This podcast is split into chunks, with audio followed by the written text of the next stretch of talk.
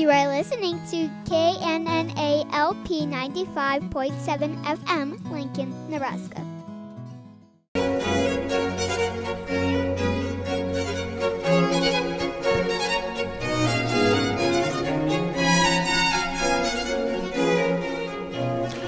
there seems to be a perception among Christians that Lutherans are somehow against holy living or against good works. And yet, in the Catechism, we confess that we ask God's name to be holy among us, and that this takes place when the Word of God is taught in its truth and purity, and we, as children of God, lead holy lives according to God's Word. God says, Be holy, be perfect, as I, the Lord your God, am holy and perfect. But does he really mean it? Stay tuned for Equipping the Saints with pastors Clint Poppe and Adam Moline.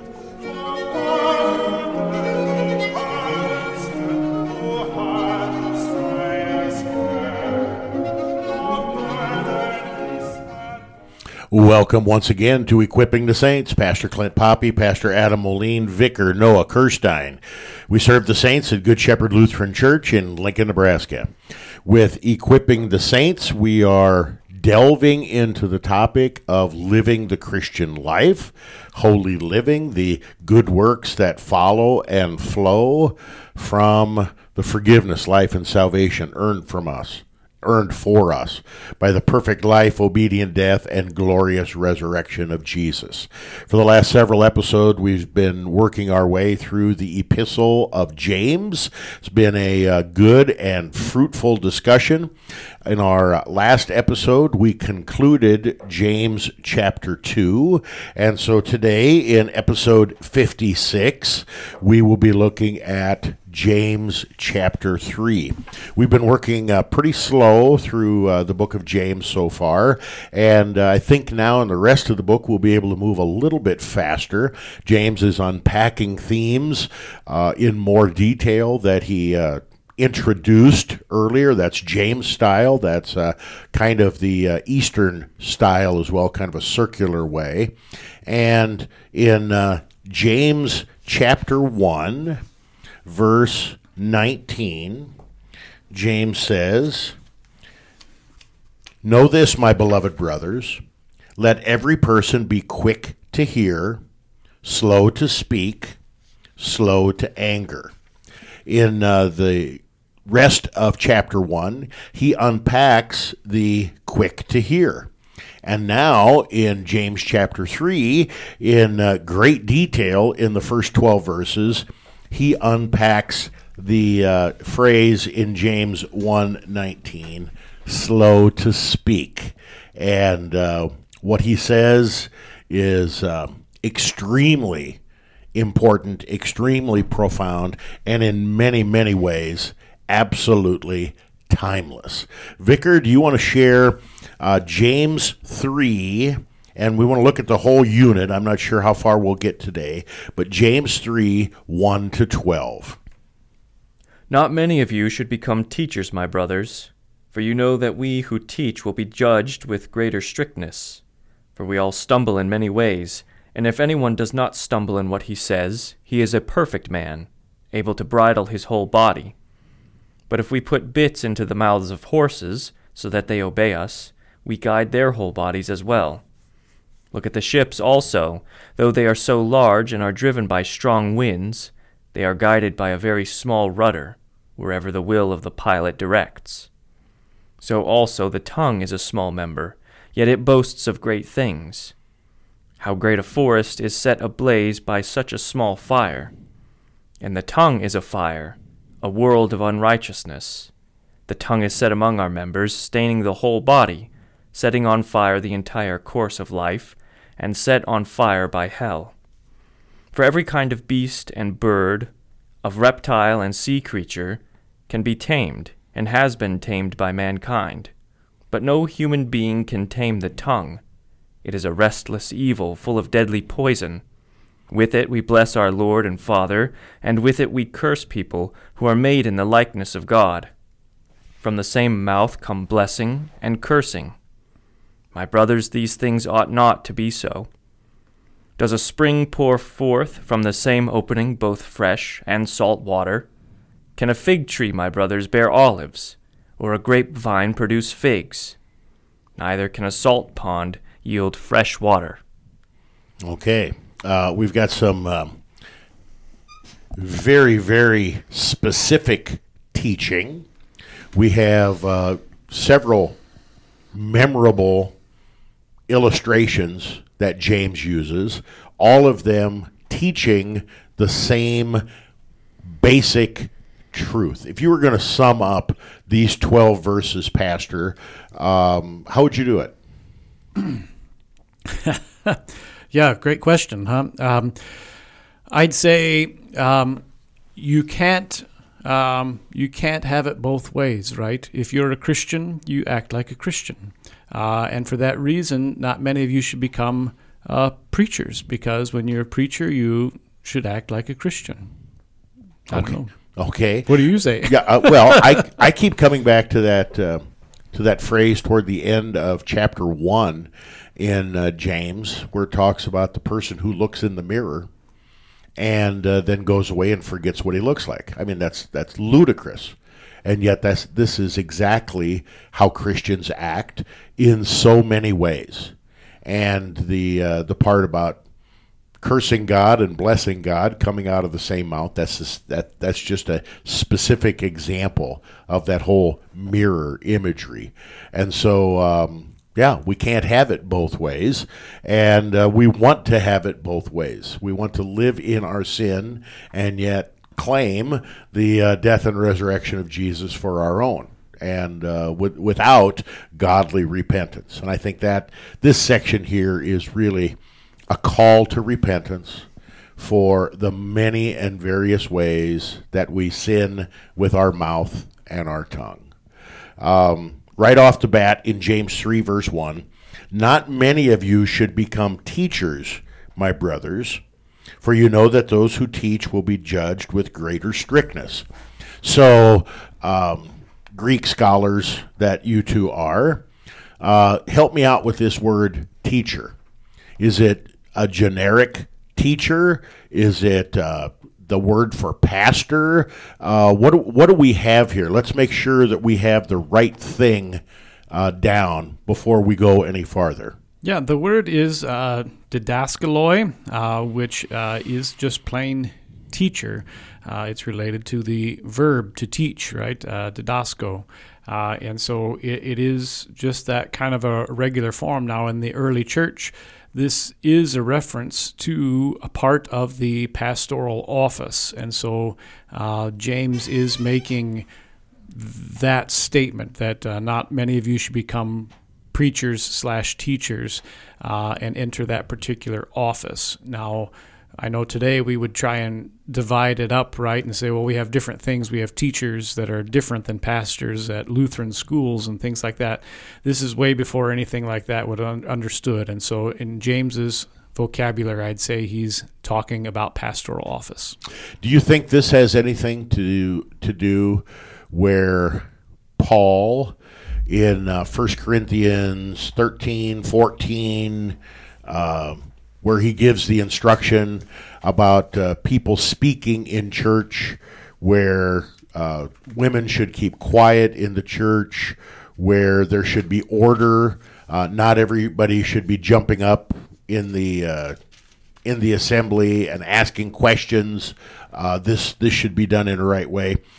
First Corinthians 14, 26 to 34. You think there's any any connections with Paul's exhortation with regard to how teachers should behave?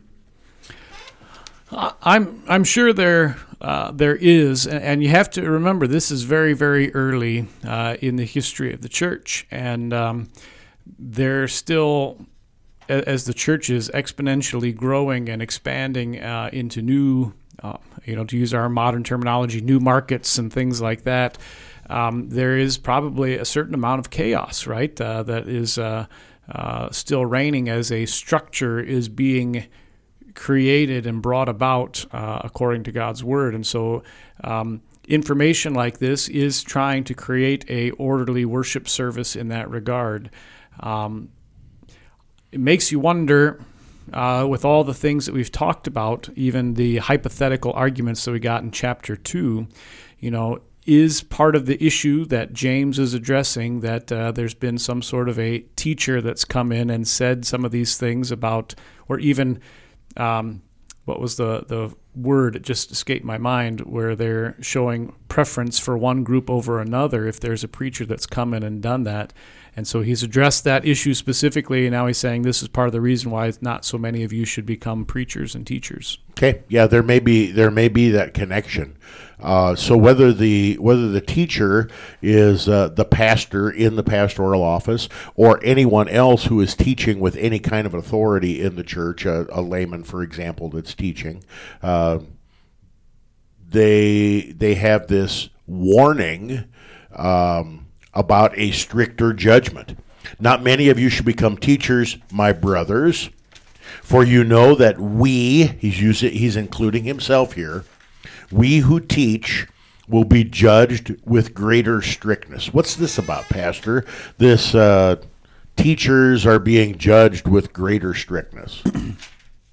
Well, um, what it means is that when a pastor is preaching and teaching, um, that he is held to a high account because his word is um, the thing by which the Holy Spirit calls, gathers, enlightens, and sanctifies the church on earth. And so, if he is leading people astray from Christ and, and the faith in Christ, then um, he's he's guilty of a sin uh, in God's eyes for doing so, for coming between God's people and God's word. Uh, and that there is a very strict judgment on that. That's why we take such care for our preachers and teachers to study and to learn before um, they become a pastor so that they might be able to preach the word in its truth and purity. Vicar, what's at stake when uh, when you have someone who is teaching in the church? Um, again, pastor or layman, what is at stake ultimately that there would be a um, greater strictness with regard to the judging of anyone who is teaching supposedly the truth of God's word. Well, wherever you have falsehood or a lie, particularly as you're teaching the faith, that is damaging towards people's faith and their souls. The devil can use any sort of false teaching to work his way in and destroy faith.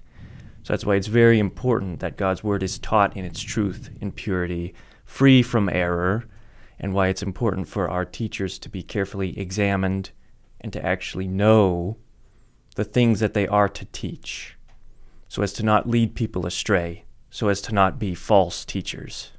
Okay, and I, and I think that's that's well said, and I, we need to be reminded of this. What's at stake are the souls of people that Jesus bled and died for. What's at stake is the eternal destiny of people who are going to hear um, this teaching. And so a teacher is held to a uh, higher standard. You go back to uh, Ezekiel 3 and Ezekiel uh, 33, where we have that dual. Um, example announcement of uh, the watchman at the gate. Uh, the watchman has a, a, uh, very, very important job. He is uh, charged with the care of souls. And uh, if he teaches falsehood, not only will his own soul be put in jeopardy, but the souls of those he's entrusted to teach as well. Oh boy, that first segment went by very quickly. Equipping the Saints, we're beginning our look at James chapter 3. Don't change that dial. We'll be right back. You are listening to KNNA LP 95.7 FM, Lincoln, Nebraska.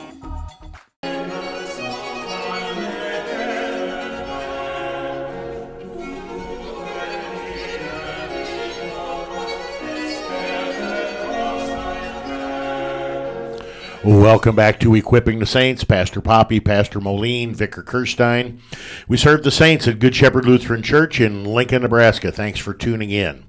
We're working our way through the Epistle of James. We are just beginning in this episode 56, our look at James chapter 3. Verse 1 talks about uh, the extra responsibility that people have who are teachers in the church. Um, this is uh, specifically talking about the pastoral office, not exclusively, but specifically. And uh, the strict judgment that goes with anyone who purports to be a teacher in the church. It is a high and noble calling. Verse 2 then, for we all stumble in many ways. And if anyone does not stumble in what he says, he is a perfect man, also able to bridle his whole body. Uh, Pastor, this uh, word for stumble, um, that that seems like a significant word here in our uh, in our text, James three verse two. What can you tell us about it? Yeah, the the word is uh, ptaio, and it is used um, mostly in the book of James itself. It comes up here uh, three times. Uh, Peter uses it once, and Paul uses it once in Romans. It is uh, a different word uh, than what is used by Christ himself in the Gospels when he talks about stumbling. It's a different word. Uh, and and that word just escaped my mind here for a second. But uh, uh, James uses this word. He's already used it in uh, chapter two, Two, verse, verse 10, 10. for example. And it's not translated stumble in the uh, in the ESV, if I remember right. Yeah, instead there it says fails in one point, and that's kind of the idea uh, is to cause to fall short or to be incomplete or to stumble, as it says here. Uh, that's the the idea that's behind this particular word, and it'll be used uh, again. It's used here twice in this particular verse. Um, once in the, the plural and once in the singular about the individual. So I get the word picture of when I am stumbling. Let's say I trip on a crack in the sidewalk. I'm walking. I trip on the crack in the sidewalk and I stumble and I'm awkward and I'm flailing and I catch myself and I don't fall down. Is that the kind of stumbling we're talking about here? Someone who stumbles at one point but is not falling from the faith. Um, I th- I think yes in this sense. I mean, so if you go outside of just the scriptures, the word is used uh, by like Pindar and uh, Sophocles and Plato uh, in that same idea where you're stumbling when you walk.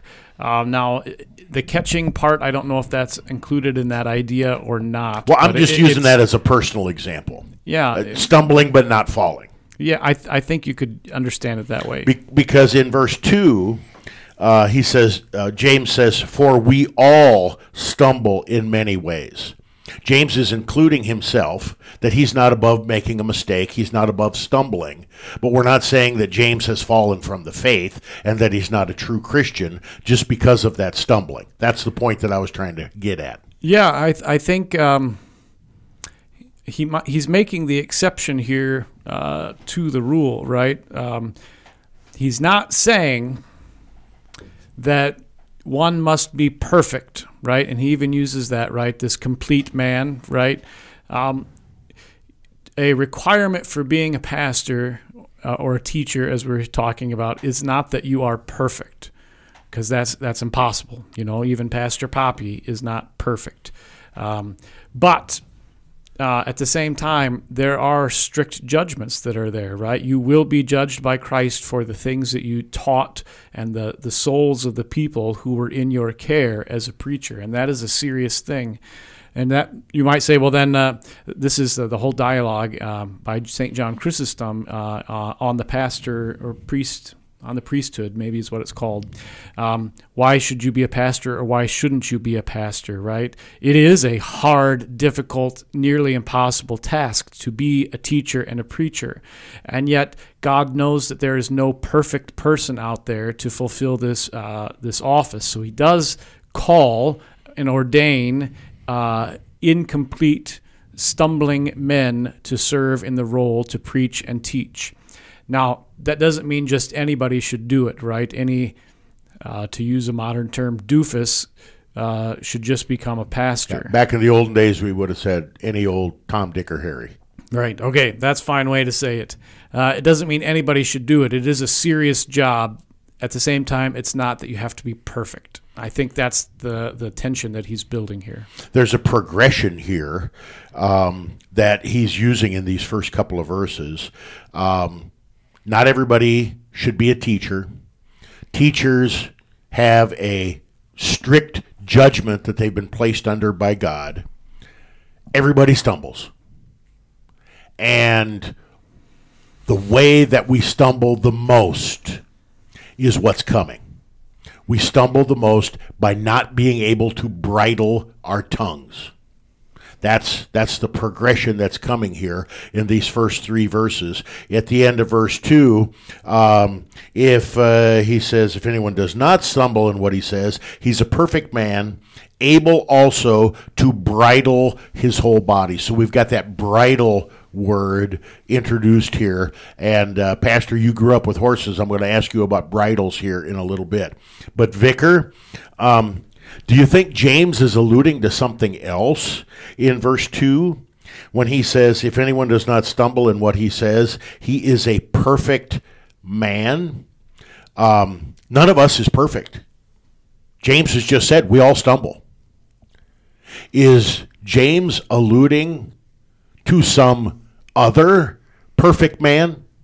Sure. I think in this verse he's saying two things. First is that you know if if you are able to bridle your tongue and to say only good things ever, then the fact that you could bridle your whole body would just follow that. The tongue is the most difficult part of your body to control. Excellent. And there's only ever been one person who could, the man Jesus Christ, the Son of God.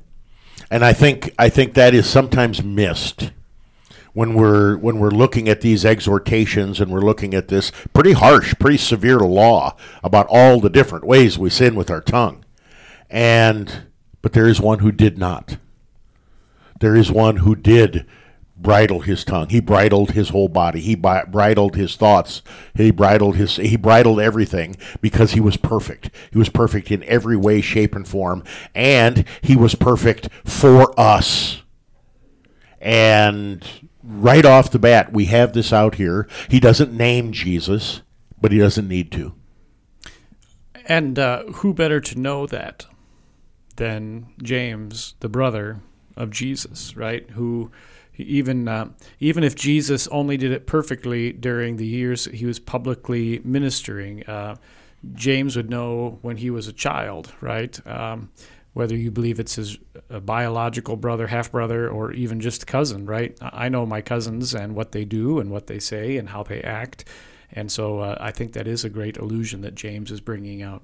I think uh, I think this this allusion to Christ, and then I think some of what follows has to be autobiographical. He's got to be thinking about about his time when he didn't know, he didn't believe, and he didn't care that Jesus was the Son of God and Savior of the world, and that by his own tongue and his own failure to bridle his tongue, he said vicious, poisonous things that were harmful to Christ and to the church. This is a call to repent. This is a call to repent. I want to hit on verse 3 now, Pastor, before we go to break. If we put bits into the mouths of horses so that they obey us, we guide their whole bodies as well. This bit that we put into the mouths of horses is a bridle you grew up on on uh, an acreage where you, your mom had horses. I don't know if uh, she let uh, you boys ride the horses once in a while too, but she still has horses in their uh, in their retirement. Explain to someone like they're a preschooler who's never watched uh, an old country western movie. Explain to a city folk what a bridle is and why a bridle is important. Yeah, uh, a bridle is a, a series of leather straps with a metal bit. Uh, the metal bit goes into the horse's mouth and it fits behind their teeth. Um, and there's kind of a gap there, and the bridle sits right in that place. And then it wraps around the rest of their head as well. And this is actually what allows you to um, ride a horse easily. Uh, a horse, It's the steering wheel. it is. A horse will go where its head goes. So if you turn the head to the right, the horse goes to the right. If you turn the head to the left, the horse goes to the left. If you give the horse his head, he goes faster. And if you pull back on his head, uh, then he slows down. And in that way, you control the, the place that the horse will go and even the speed that the horse will go. So Now, is you this can piece do it of- in other ways. Is but this piece of metal? way. Is this is this like magic? Is this like magic? It conveys your thoughts to the horse. Why why a piece of metal in the horse's mouth? Well, um, there's different types of bridles, right? Even different shapes uh, depending on your horse. If you have a naughty horse, you get one that digs into the top of their mouth. Uh, if you have a good horse, then you just have a simple chain. You know, there's all these different options. But um, the horse doesn't know any better than to go where its head is going. It wants to see where it's going. It wants to know where its foot is going to land. And uh, for that reason, it allows you to steer the entire body of the horse by following the head. And if you think about it, the same is true for people, right? If you point their head some direction, they generally will go that way. They don't want to walk where they can't see. And uh, the same is true for horses and other creatures. So am I to understand that by pulling on the reins connected to this piece of metal in the horse's mouth that it hurts the horse and so it will move its head to avoid that discomfort? Uh, not generally. No, I mean, like I said, if you have a naughty horse, they have a, a special kind of bridle that will make it uncomfortable. But generally, you want it to be comfortable for the horse uh, so that you can ride them for a long time. But it's it's more than just the piece of metal. It's also the leather straps that go around the rest of the head that give you control of the entire head. And by controlling the head, the rest of the body goes with it. Okay. Okay. So James is using the illustration about being able to bridle the whole body, verse 2 of James chapter 3, and then uses the specific example of the way everybody knows that you drive a horse, ride a horse, if you want to say it that way. Um, we would talk about driving a car, the steering wheel. You turn the steering wheel to the right, the car goes to the right. You turn the steering wheel to the left, the uh, steering wheel goes to the left. Uh, now we have fancy cars that have, if you drift to the left or to the right, warnings come up and they keep you from doing that, all that kind of stuff. But it is a basic principle. And now we're going to see how this tongue Vicar talked about how this tongue is so powerful and it controls so much of what we do. The tongue is like a bit and bridle for a horse. But the illustrations are just getting started. We need to take a break. Equipping the Saints, James chapter 3. We'll be right back. Listening to KNNALP 95.7 FM, Lincoln, Nebraska.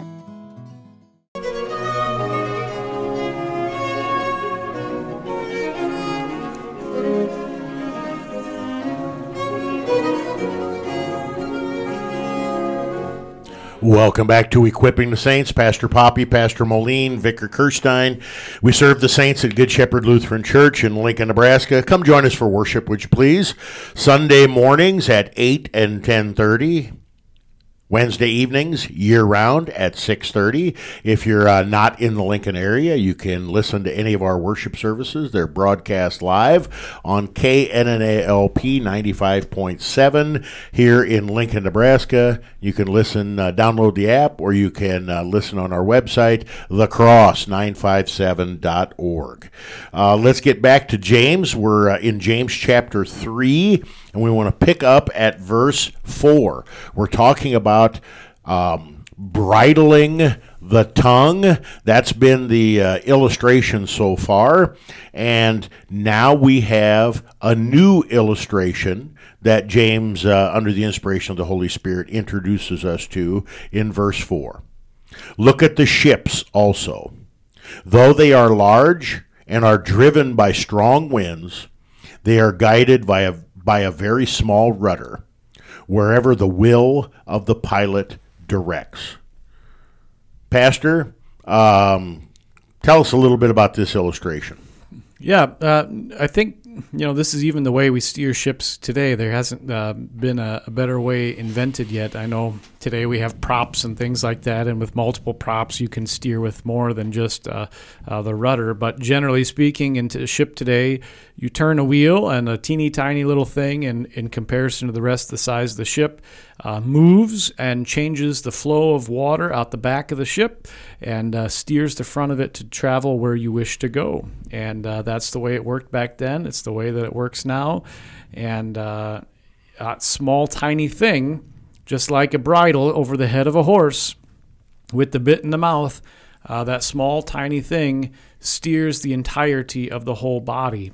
Now, um, we can talk about this on the individual level, but I also think this is uh, probably the bigger level too, right? With this idea of ship, makes you think of uh, also the church uh, of God itself as a ship and um, an entire congregation is steered by the tongue of the preacher who preaches God's word. And if he's preaching God's word in its truth and purity, the congregation, the ship, heads uh, in the right direction. But if he uh, wanders away from God's word, then uh, maybe he, the congregation drifts closer to rocks or things like that. You know, so yeah. I, I think when we get to this particular one, that opens itself up to help us understand why not so many of you should be preachers. I think I think that is a good point. Uh, the point I wanted to make here is that you know James has done this several times uh, already in the book, and he'll continue to do so. He makes a point, and then he gives two illustrations to cement that point. And no truth should be established without two witnesses. And so he makes this point about, you know, the strive to be the perfect man that bridles the whole body. And then he uses the bit and bridle. And then he uses the rudder on the ship. So we've got the two illustrations there, the two witnesses. The horse has a will of its own, the ship doesn't. It's a completely inanimate object at the mercy of uh, the wind and the waves. And so we've got two completely different things. And I think the ship imagery does take us right to the church as well. We still use the, that ship language for the architecture of our of our congregations of our church buildings, but making that point, driving it home doubly so. That the tongue is tiny in comparison to other parts of the body, and yet it exerts great control. Yeah, and I think, uh, I mean, to bring back my point again, over time, I think congregations do take on the, a little bit of the personality and hopefully, definitely, the theology of the pastors that lead them. And I think you see that in our own church body and across the entirety of the church. And uh, that's why it's so very, very important for a preacher to make sure that the word that he speaks is not his own word, so that the church is not taking on his personality, but rather that it is Christ's word, that the congregation might take on Christ's personality, if you will. And, and I know that that's a little bit tenuous, but I'm trying to put it in words as best I can. Nope, I think I think that's spot on, and uh, that's why pastors need to be reminded that they are not above reproach, uh, that they can and often do stumble in what they say, maybe uh, unintentionally, maybe intentionally, and uh, they need to be they need to be held to the standard of God's word, being faithful we're not called to be popular. We're not called to, uh, um, you know, be uh, dollars and cents uh, drivers. We are called to be faithful with regard to the Word of God. And then in uh, James 3, verse 5, we have kind of a, a summary statement. And in uh, most of the English text, verse 5 is divided into two parts. Uh, I think that's purely by human intention. But um, so also the tongue is a small member, yet it boasts of these uh, boasts of great things. So that's kind of a summary of what we've had so far. Then the next part of verse 5, he starts again. And he's going to give us something new. And it's going to just build and get bigger and bigger and bigger. And I would submit that it brings us back to this whole judgment part. Second half of verse 5 How great a forest is set ablaze by such a small fire. Now, I know, Vicar, immediately when you see that second half of verse 5, you are immediately drawn to your uh, Bible camp days, and it only takes a spark. Smokey the Bear. To get a fire going. Okay, yeah. oh, Vicar. um, but it is a truth. It is a truth, yes. Only you can prevent forest fires. But, uh, you know, the old camp song, it only takes a spark to get a fire going. That song is intended that the spark is supposed to be good. But here in the text, it's anything but good. Um, a forest fire is destructive. How great a forest is set ablaze by such a small fire.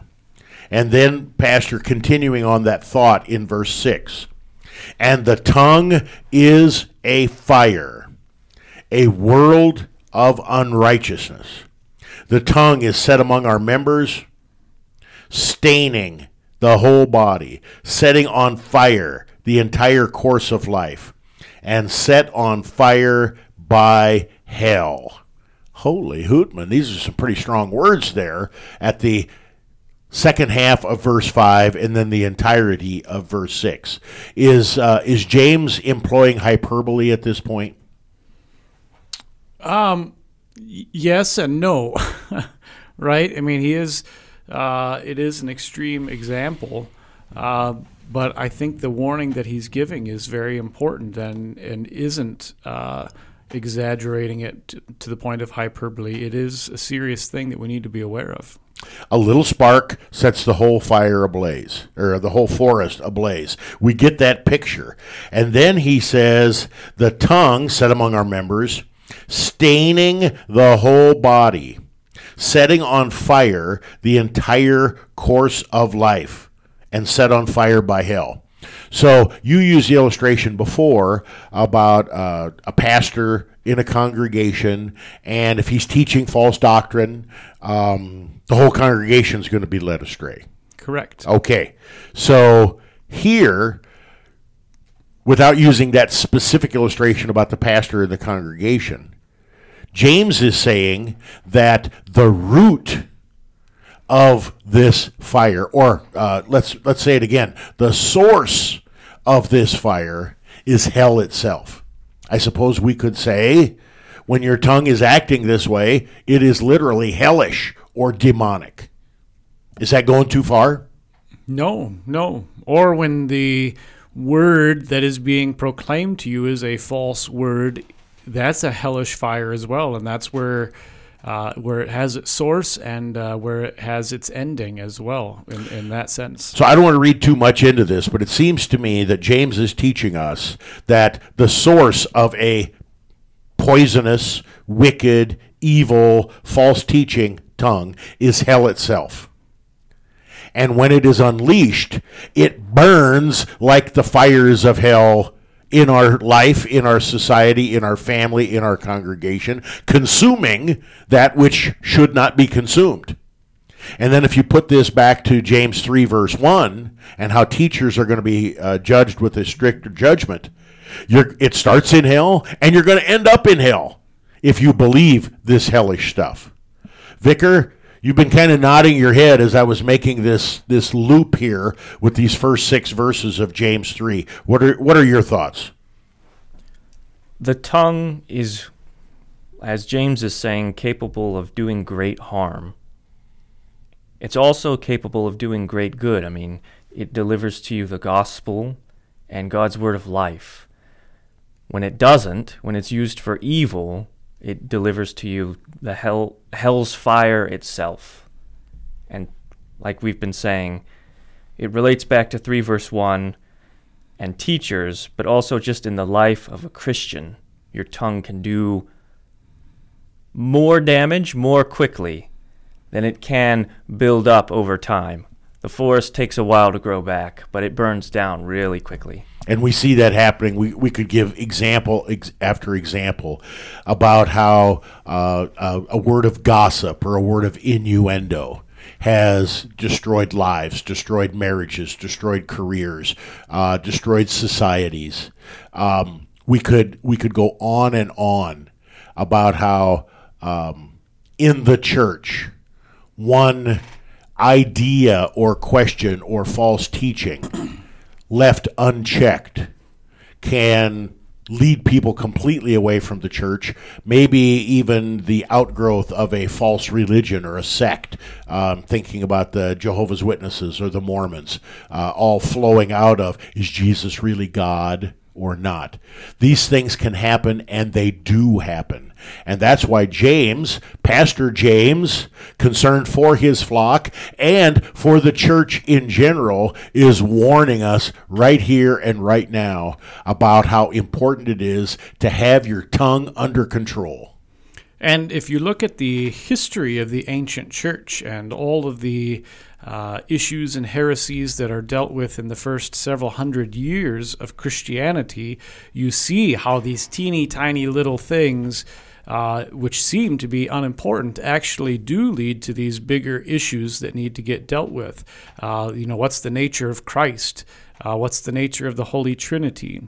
Uh, you know, What's the nature of the Lord's Supper? right? What's the nature of holy baptism? and and these tiny things uh, become big, huge issues that do lead people away from Christ, and that is the real issue. And the way to to know whether this is happening or not is to examine it according to the word of truth. Um, the implanted word that James has encouraged us to make a part of our life. We should be slow to speak and quick to listen. And to listen to what? Not every Tom, Dick, and Harry, uh, but to listen to the truth of God's word. And uh, that will expose the error, it will lift up the truth, and it will be a call to repentance when we stumble. Because we can all stumble, and we often do. But that word of forgiveness not only forgives us, but literally empowers us to go forth with the truth. We need to take a short break. James chapter 3, Taming the Tongue. We'll be right back. You are listening to KNNA LP 95.7 FM, Lincoln, Nebraska.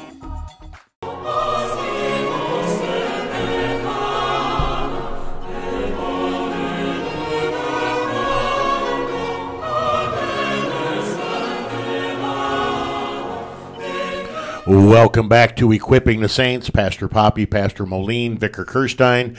We serve the saints at Good Shepherd Lutheran Church in Lincoln, Nebraska. We're working our way through the book of James. We just started James chapter 3 with this episode 56. You can check out other episodes of Equipping the Saints and hundreds and hundreds of other podcasts we put together. Just do a simple search for KNNA Theological Programming. That's KNNA Theological Programming. And we thanks, thank you for your support and your feedback as well. We're looking at this bigger section, James 3 1 to 12. And uh, Vicar, would you share that with us to get it all fresh in our mind? And when Vicar's done, we're going to pick up at verse 7. Not many of you should become teachers, my brothers, for you know that we who teach will be judged with greater strictness. For we all stumble in many ways, and if anyone does not stumble in what he says, he is a perfect man, able also to bridle his whole body. If we put bits into the mouths of horses so that they obey us, we guide their whole bodies as well. Look at the ships also, though they are so large and are driven by strong winds, they are guided by a very small rudder, wherever the will of the pilot directs. So also the tongue is a small member, yet it boasts of great things. How great a forest is set ablaze by such a small fire! And the tongue is a fire, a world of unrighteousness. The tongue is set among our members, staining the whole body, setting on fire the entire course of life, and set on fire by hell. For every kind of beast and bird, of reptile and sea creature, can be tamed, and has been tamed by mankind. But no human being can tame the tongue. It is a restless evil, full of deadly poison. With it we bless our Lord and Father, and with it we curse people who are made in the likeness of God. From the same mouth come blessing and cursing. My brothers, these things ought not to be so. Does a spring pour forth from the same opening both fresh and salt water? Can a fig tree, my brothers, bear olives, or a grapevine produce figs? Neither can a salt pond yield fresh water. Okay, James is uh, doubling and tripling and quadrupling down on his uh, exhortation to us with regard to sins of the tongue. Uh, Lenski, in uh, his commentary on page uh, 608, has these words to say, and I think this is a great uh, kind of a conclusion to verse 6 and uh, bridge to get us started with the rest of this section. No ordinary reader should have difficulty in understanding this. The tongue does not set fire to the whole round of our being or existence. Note how some bit of slander sets a whole village or a town afire.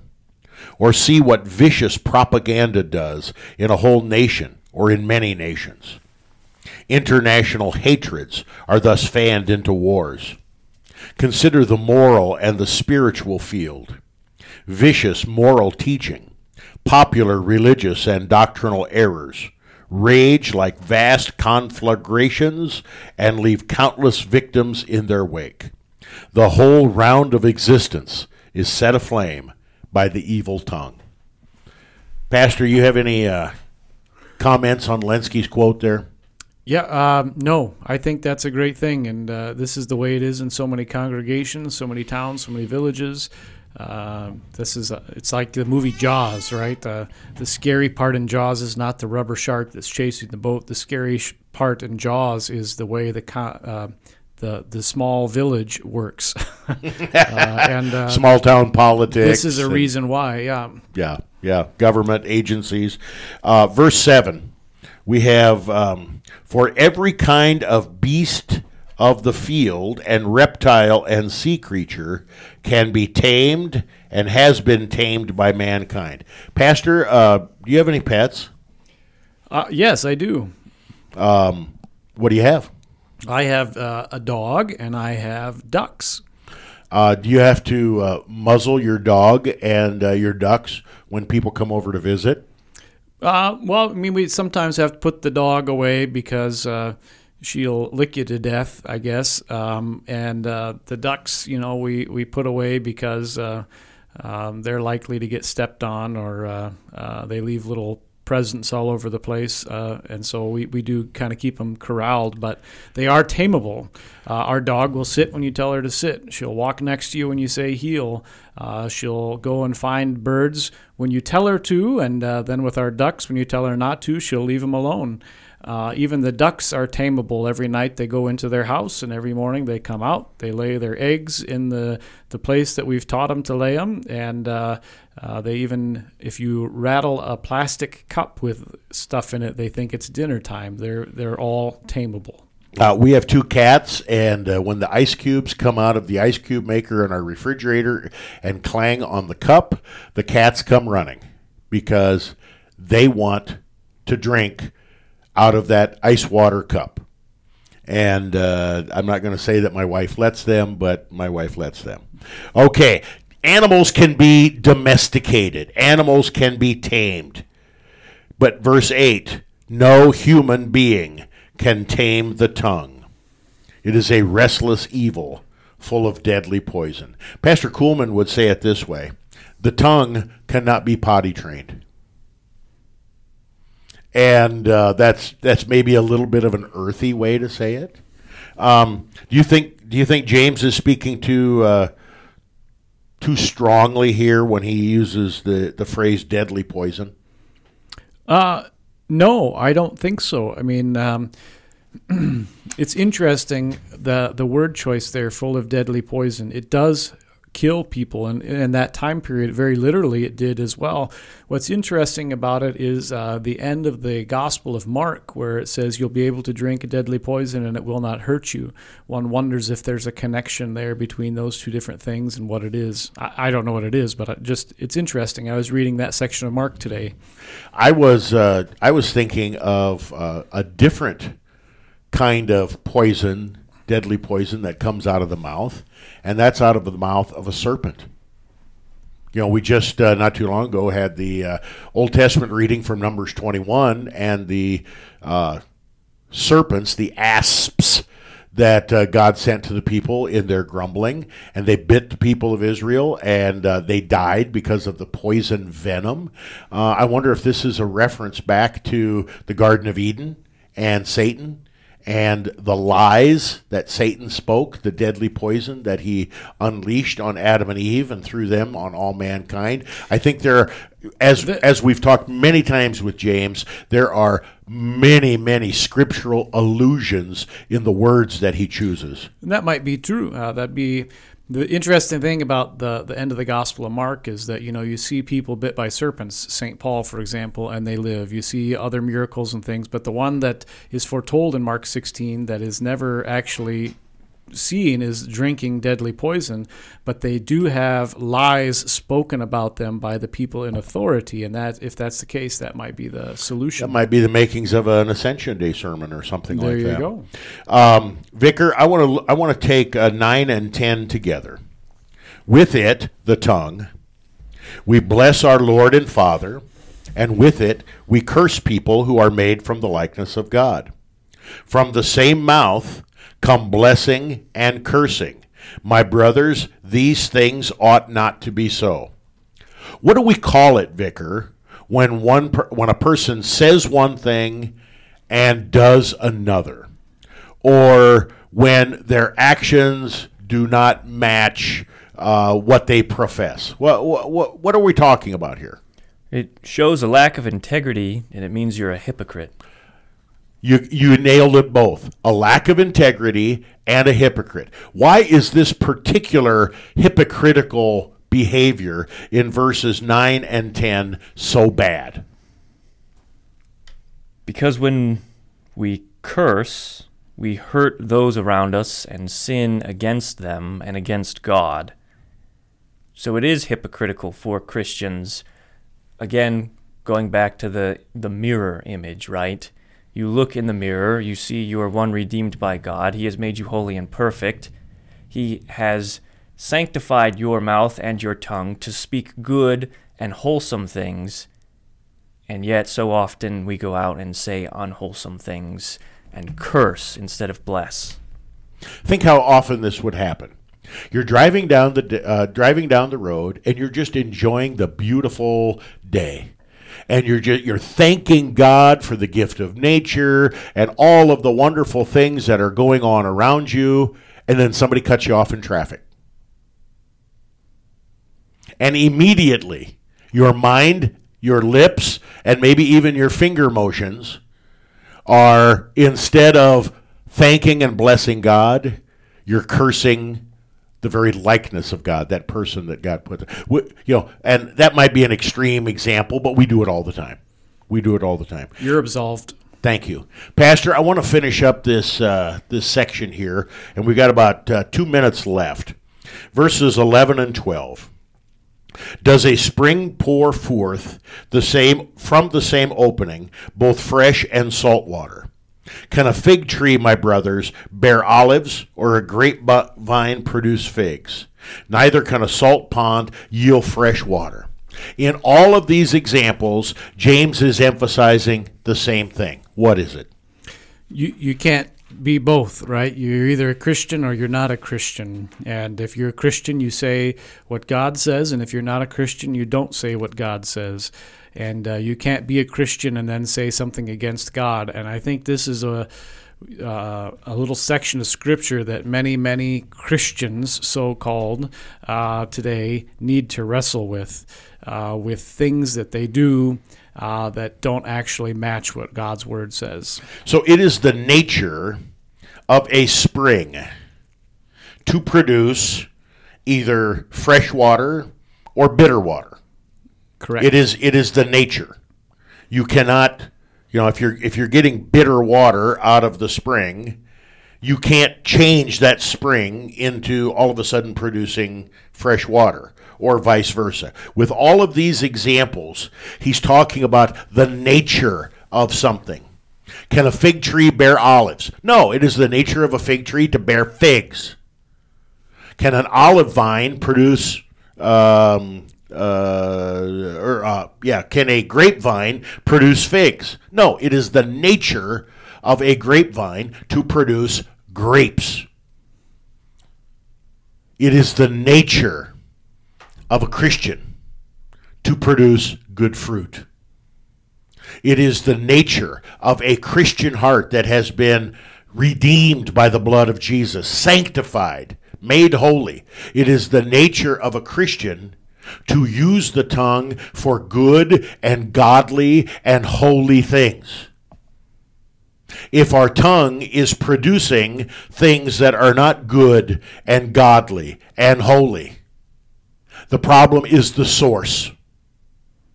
We don't just cut off our tongue and then we'll we'll stop uh, sinning. That would be foolish. We sin in thought, word, and deed. We need to change the nature of the thing for the thing to produce something different. How does this work with a Christian pastor? How does a Christian who is plagued by not being able to bridle the tongue, how does he change his nature so that good flows rather than evil? Well, the Christian should by daily repentance drown their sinful nature in the waters of holy baptism so that a new man may arise to live before God uh, and to be pleasing to God in that life that he lives. And so it is that entire life of a Christian is one of repentance and uh, absolution, and uh, as a result of that repentance. Only Jesus can change our nature, and that comes through the forgiveness of sins that he. Earned on Calvary's cross, and he freely pours forth in the waters of holy baptism. Oh, sadly, we're out of time. James 3 1 to 12, episode 56. Thanks for tuning in. We'll be back again soon. God's blessings in Christ. You are listening to KNNALP 95.7 FM, Lincoln, Nebraska.